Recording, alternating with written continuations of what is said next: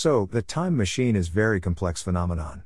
So, I have got some ideas about how to make the time machine.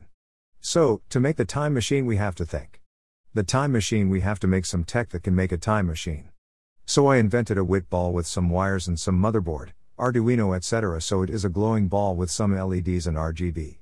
So made the body blatch of the time machine and some glass at the front just like in plane. Inside the time machine, there is a big space in which there are many LEDs and a stabilizer which can stabilize the electricity in the time machine.